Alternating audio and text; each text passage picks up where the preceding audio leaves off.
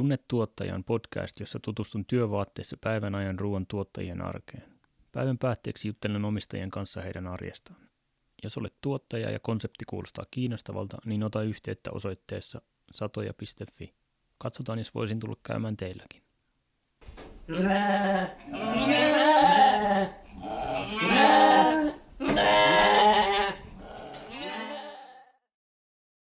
Joo. Onko tämä suora lähetys? Voi, voisi varmaan semmoisenkin tehdä. Suoraan eetteriin. tota, joo, mä oon, aloitetaanko sillä, että kerrot vaan vaikka esittelet itse ja missä me ollaan, millä tilalla ollaan. Nyt minä kerron, missä Niin, ollaan. kyllä. No niin, on Mikkasen Anu ja me ollaan nyt täällä Iso Mikkasen tilalla Mäntyharjulla. Teillä on lampaita ja muutama kana. Ja... Minkä verran nyt lampaita oli? Mm, No Suomen lampaita löytyy 80 uhta ja vuosittain syntyy noin 200 karitsaa. Ja sitten lisäksi on neljä siitospässiä käytössä. Joo. Ehkä voisi noita termejä avata, että mikä se uhta oli sitten. Niin uuhet on niitä äitilampaita, jotka sitten synnyttää niitä karitsoita.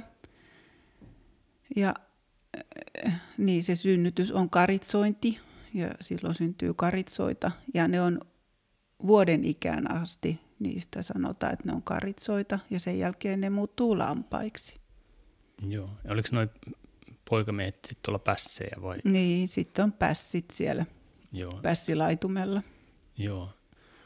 Ja siis tänäänhän me niinku oikeastaan nähtiin kaikki, käytiin kaikkien kanssa tekemässä hommia. Mm, kyllä. Eli no ehkä se on parempi, että sä kerrot, mitä me tehtiin tänään, että mulla menee faktat muuten sekaisin.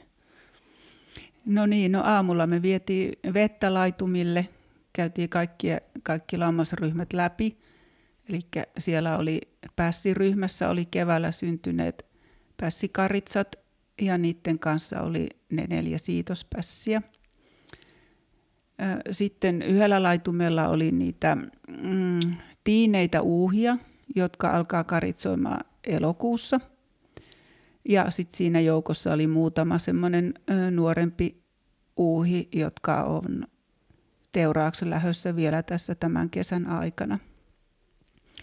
Ja kolmannessa ryhmässä oli sitten imettäviä uuhia ja niiden kanssa uuhikaritsoita. Ja sitten siinä päivällä myöhemmin me tehtiin vierotus, eli erotettiin nämä uuhet ja karitsat toisistaan ja niistä tuli kaksi eri ryhmää. Joo, ja se oli niinku kova ääntä piti nuoremmat siinä, kun joutui er- äidistä eroon, mutta sitten kun ne vietiin uudelle laitumelle, ne rauhoittui aika nopeasti. Mm, kyllä. Joo, ja ne pässikaritsat oli vierotettu jo tuossa aiemmin juhannusviikolla. Ja pässit vierotetaan aiemmin äh, sen vuoksi, että ne tulee kolmen kuukauden iässä sukukypsiksi. Ja, ja sitten on parempi, että ne on omassa ryhmässä eikä enää sit siellä uuhien ja uuhikaritsoiden ryhmässä häiritsemässä niitä. Joo. No, ehkä tota, tällä tilalla oli pitkä historia. Voisitko kertoa siitä hiukan, että se meni ihan 1500-luvulle asti? Joo, eli on tieto, että tällä tilalla on ensimmäisen kerran mikkasia ollut 1555 vuodesta alkaen. Ensimmäinen isäntä on Miikka ollut nimeltään ja ehkä sieltä se sukunimi sitten juontaa juurensa. Ja, ja tuota, tässä on säilynyt sukunimi samana koko ajan. Ja, ja tota, vuosien saatossahan tämä tila on elänyt ja muuttunut. Tämä on ollut aika iso tila aikanaan ja sitten tämä on 1800-luvun lopussa jaettu viideksi eri tilaksi. Eli käytännössä kun on väkeä ollut lisää, niin sitten aina on lähdetty järven taakse etsimään, etsimään niitä metsästys- ja kalastusmaita uusia niin, että tuolla Tuusjärven takana on, on ollut yksi tila ja Patajärven takana on ollut yksi tila ja sitten tässä omalla kylällä kolme eri tilaa, jotka on sitten aikanaan itsenäistynyt. Ja tuota, mm, sitten tästä asuinrakennuksestakin voin sen verran mainita, että tämähän on aikana ollut tiensuuntaisesti ja sitten silloin 1885, kun tää, tätä tilaa on jaettu, niin yksi veljes on vienyt toisen pään asuinrakennuksesta mennessä, eli kun tämä on hirsitalo, niin on hirret purettu pois ja siirret, siirretty tuonne Pekkola-nimiselle tilalle. Ja sitten veljes, joka jäi tähän kotipaikalle, niin rakensi sitten lisää, eikä tuvan tähän pihan suuntaisesti toiseen suuntaan, jossa me nyt tässä istutaan. Onko se toinen puolikas talosta vielä pystyssä? Kyllä, se on pystyssä. Mä olen siellä kerran käynyt. Joo, joo. Joo. Aika hieno. Joo, tässä oli monta rakennusta. Tuolla oli, mitäs kaikkia rakennuksia tässä pihapiirissä olikaan? No, tässä on tämä vanha kivinavetta, joka on, nyt en tarkalleen nyt muista, mutta 1800-1900-luvun vaihteessa rakennettu aikanaan. Ja sitten sitä tuossa 1997 laajennettiin ja tehtiin lisäsiipeä siihen. Sitten on näitä vanhoja aittarakennuksia, jotka on 50-luvulla koottu kaksikerroksiseksi aitaksi. Ja, ja tuota, sitten on kuivuria ja puimalaa ja konehallia ja korjaushallia ja, ja tota, silloin 60-luvulla rakennettiin toinen asuinrakennus, johon kun mun vanhemmat on tämän tilan ostaneet, niin sitten edellinen sukupolvi muutti sinne asumaan. Että tässä on niin kaksi asuinrakennusta. Ja sitten tästä on aika paljon jotain purettu pois, eli on purettu pois hirsirakennuksia ja siirretty sitten tuonne rannalle lomakäyttöön, eli vanha hevostalli on siirretty jo tuossa 60-luvulla pois rantamökiksi rakennettu taas saunaksi. Ja aikanaan minun isä semmoisen kuivurirakennuksen purki, joka on meidän oma sauna nyt tuolla rannassa. Ja vanha riihi on purettu ja se on toisen järven rannalla kesämökkinä nyt. Että historia on. Joo, ja siirtänyt vaan paikkaa sitten. No joo, kyllä.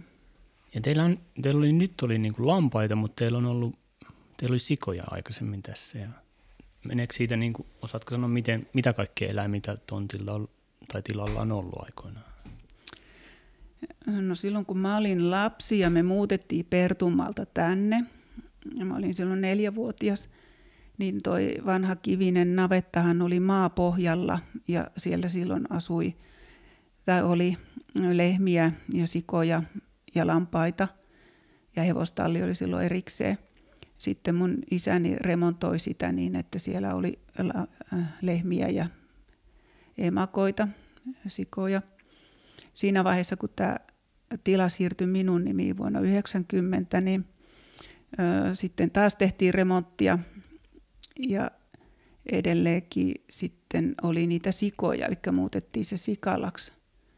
Ja lehmät sitten lähti pois, mutta mulla oli sitten näitä emolehmiä vielä muutaman vuoden.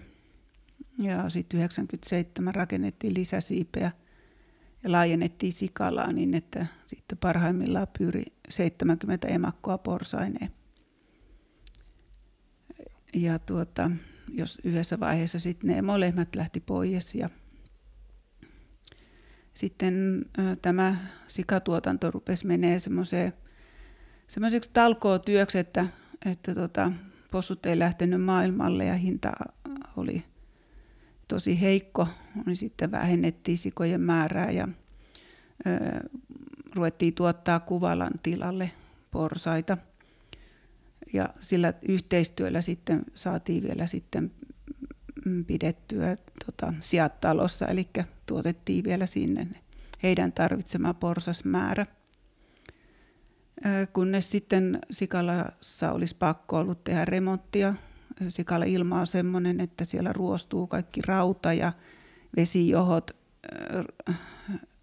rupesi olemaan tiensä päässä ja niin poispäin. Ja sitten meikäläinen ajatteli, että jospa minussa asuu se pieni käsityöläinen ja ja tota, ne alkoi ne lampaat kiinnostamaan. Ja sitten siinä,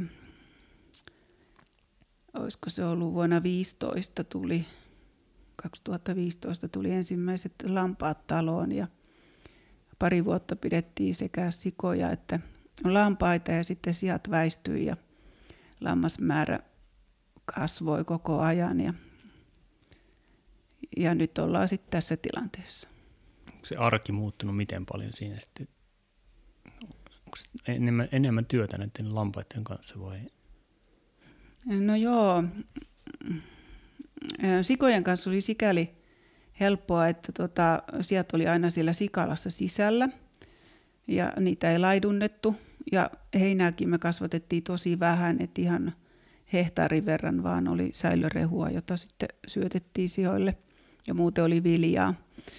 Ja sitten kun lampaat tuli taloon, niin sitten piti taas ruveta kasvattaa enemmän nurmea ja sitten myöskin säilörehua niille varata talveksi. Ja, ja tuota, ja kerintä oli semmoinen, että kukaan ei kertonut mulle, miten työläs, tai työllistävä se on. Ja sitten myöskin se, että silloin kun lammastalous halutaan pitää tuottavana, niin se on myöskin hyvin työllistävää. Että se ei ole suinkaan vain lampaiden pitoa, vaan se on ihan, siinä on paljon asioita, että se saadaan toimimaan ja tuottamaan.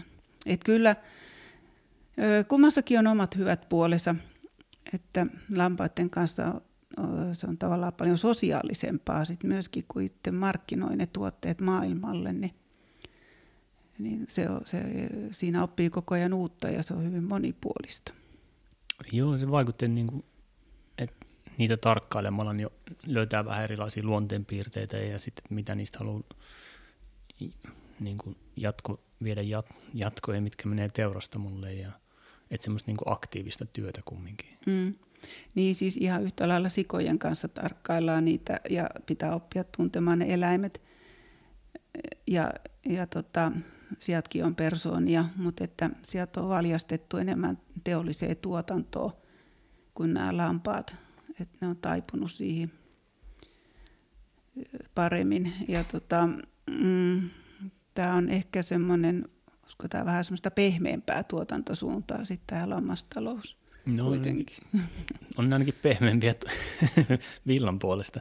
Mutta siis se päivällä kuvasit hyvin, että semmoisena palapelinä vähän koko juttu, että se on semmoista, pitää vähän miettiä etukäteen, että mitä kaikkea päivän aikana pitää tehdä ja missä järjestyksessä. Ja...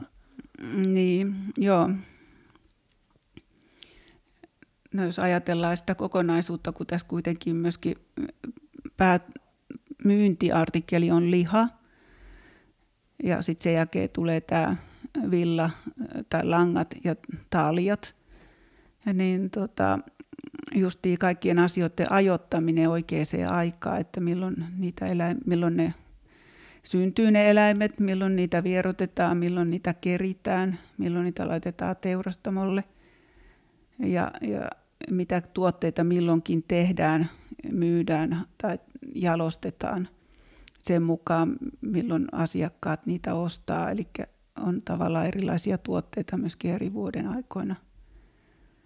Se oli mielenkiintoinen fakta sanoa niistä, että Virosta tulee keritsijöitä normaalisti, mutta mm. nyt on ollut vaikeuksia, kun ne ei päässyt Suomeen.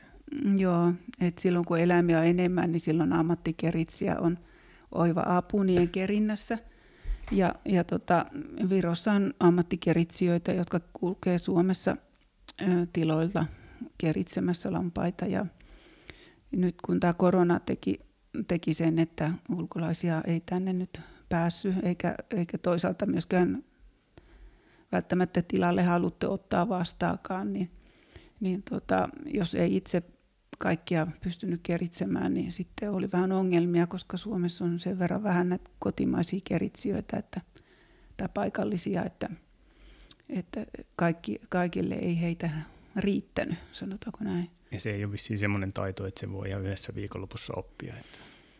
Niin, ja ainakin niin, jos meinaa, että, että jos eläimiä on useampi sata tai useampi kymmenen siinä keritettävänä, niin, niin tota, ei sitä ihan hetkessä niitä saa kiritettyä. Joo. Se oli toi, no, tämä ei ollut niinku luomua, että kun aikaisemmin puhuttiin just noista langoista ja muista, että, että ihmiset haluaa ostaa luomulankaa, mutta että sillä nyt ei välttämättä ole niinku kovin suurta merkitystä, kun teilläkään nyt ei, jos te jotain pellolle ruiskutatte, niin se on minimimäärissä, että mm. ei varmaan niinku siihen langan laatuun sinällään vaikuta. Niin, siis meillä on ihan perinteistä maataloustuotantoa, että ei olla luomussa. Mutta, mutta tuota, sitten on kuitenkin näitä tämmöisiä jatkojalostajia tai myyjiä, jotka vaatii, että se on oltava sataprosenttisesti luomua. Niin ne, niistä sit, ni, niille ei voida sitten toimittaa villaa. Niin joo, että ne ei voi mennä sitten sekaisin. Niin. Mm. Joo. Tota, joo, niin siis teillä oli paljon tekemistä ja osan ajasta lapset pääsee auttamaan ilmeisesti vielä. Että. Mm, joo. joo, silloin kun lampaat tuli, niin lapset oli valla innossa ja alkuaikoina oli Jokka Karitsalla nimi.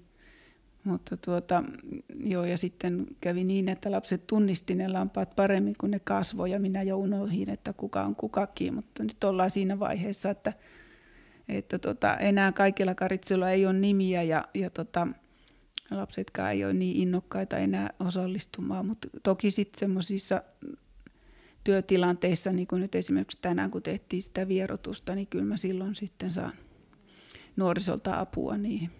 Joo, ja kyllähän isolla osalla oli kumminkin nimi, sä luettelit niitä, että ne, jotka on ollut pidempään täällä. Joo, niin... no niitä vanhempia, vanhemmilla uhilla on on nimiä ja niitä muistaa. Ja, ja, tota, ja on helpompi muistaa eläin, jos se on jollakin tapaa, siinä on jotain merkkejä, joista sen tunnistaa, kun että jos on viisi ihan täysin mustaa, niin niistä on vaikea tunnistaa kukaan kukakin. Niin. Mikä, miten vanhaksi noin muuten elää, pystyy elämään? Joo, hyvä kysymys. No nyt vanhimmat on siis niin kuin 6-7-vuotiaata. Että kyllä siellä ehkä jos terveenä pysyy, niin vielä jonkun kerran voi ne vanhimmatkin karitsoida, mutta kyllä se raja tulee siellä sitten vastaan. Joo. Et teurastuksiahan ne meni joskus, mit, mitä sitten sanoitte, että kuuden yhdeksän kuukauden ikäisinä. Oliko se suurin piirtein niin vai? Mm.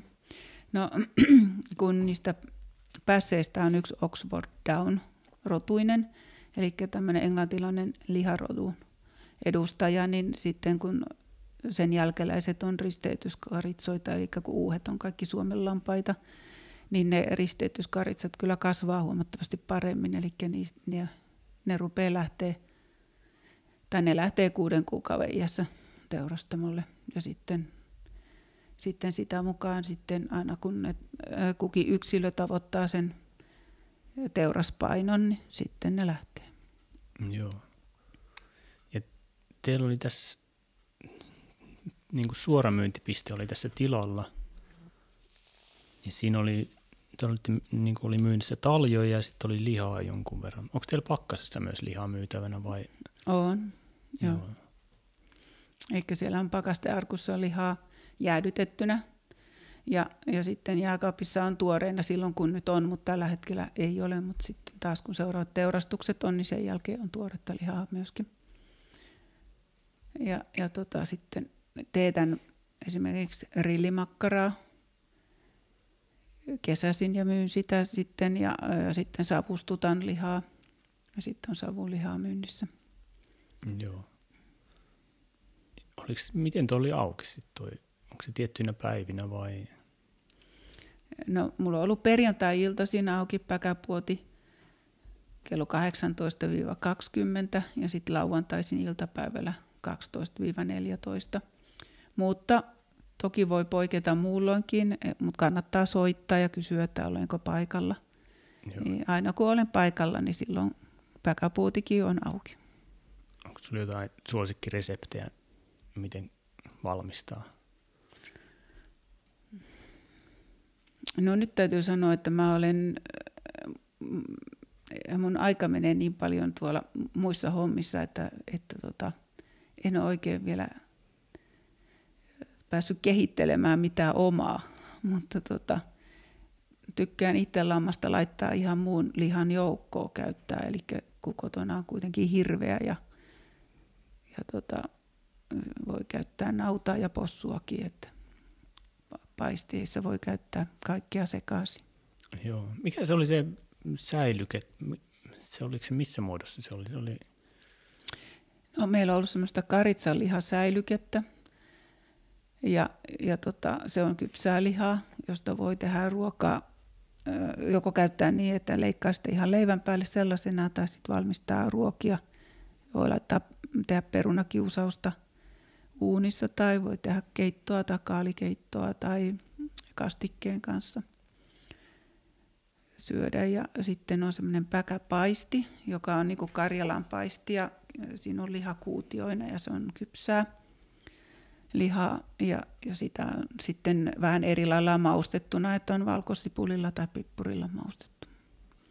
Joo, ne kuulostaa tuommoinen, mä oon vähän laiska kokkaamaan, niin se kuulostaa helpolta avaavaa tölkiä. Voi syödä vaikka suoraan siitä. Joo, ja sitten se on semmoinen kesämökkiläisen hyvä. Niin, totta. Mm. Lammasmakkarakin kuulostaa kyllä hyvältä. Mm. Ja teillä oli, niin tuossa oli taljoja myynnissä myös ja lankoja. Et välillä tuntuu, että Suomessa niin kuin, että, että on langat lopussa. Niin tosta ainakin löytyy, jos on... Niin, joo. Löytyy sukkalankaa ja sitten löytyy 100 prosenttista villalankaa. Et sukkalangassa on 15 prosenttia nailonia lisäämässä sitä hankauksen kestoa. Ja ne langat, niitä on valkoisia, ruskeita ja mustia, eli näitä luonnonvärejä. Niin, niitä ei ollut värjetty ollenkaan. Ne oli ihan... No niitä ei ole värjetty, mutta sitten se valkoinen villalankahan on tosi hyvä näissä kasvisväriä, kasvivärjäyksessä. Niin on mulla siellä vähän semmoista keltaista, mitä on sitten myöskin itse värjännyt. Joo. Tuli noista villoista mieleen, mainitsit aikaisemmin niistä, että niitä saatettiin käyttää jonkun, oliko se kasvimaiden pohjana vai mihin, mikä se oli? Mm, no, mm, kun villaa keritään lampaista, niin kaikki ei ole sitä hyvänlaatuista villaa, josta saisi lankaa tehtyä, vaan se voi olla myöskin hyvin semmoista vanunutta tai roskaista se villa. Ja niitä, sitä semmoista kakkoslaadun villaakaan ei välttämättä pidä heittää pois, vaan, vaan tota, – sillekin löytyy markkinoita, eli siitä voidaan valmistaa tämmöistä kangasta, jota käytetään sitten esimerkiksi puistorakentamisessa niin kuin, niin kuin suodatin kankaan tapaan. Tai sitten villaa voidaan käyttää esimerkiksi hevosten vaaliaissa, satulahuovissa, tämmöisissä erilaisissa pehmusteissa ja esimerkiksi nämä jousiammunnan mikä se on se, mihin mm, ammutaan. Niin, joku ampumataulu. Tai ampumataulun tausta niin, aivan. materiaalina. Joo, se, se oli kyllä itse uusi juttu ja tässä muutamina päivinä harmitellut, kun ei nuolet irtoa taulusta. Niin mm. Niin se on kyllä, täytyy kokeilla sitä ehdottomasti. Joo. Mitähän muuta? Tuleeko sinulle mieleen jotain juttuja, mitä me ei, mistä me ei juteltu? on varmaan paljon kaikkea erilaista tarkentavaa juttua. No näitä tuotteita voi käydä täältä tilalta ostamassa, eli lihaa, lankoja ja taljoja.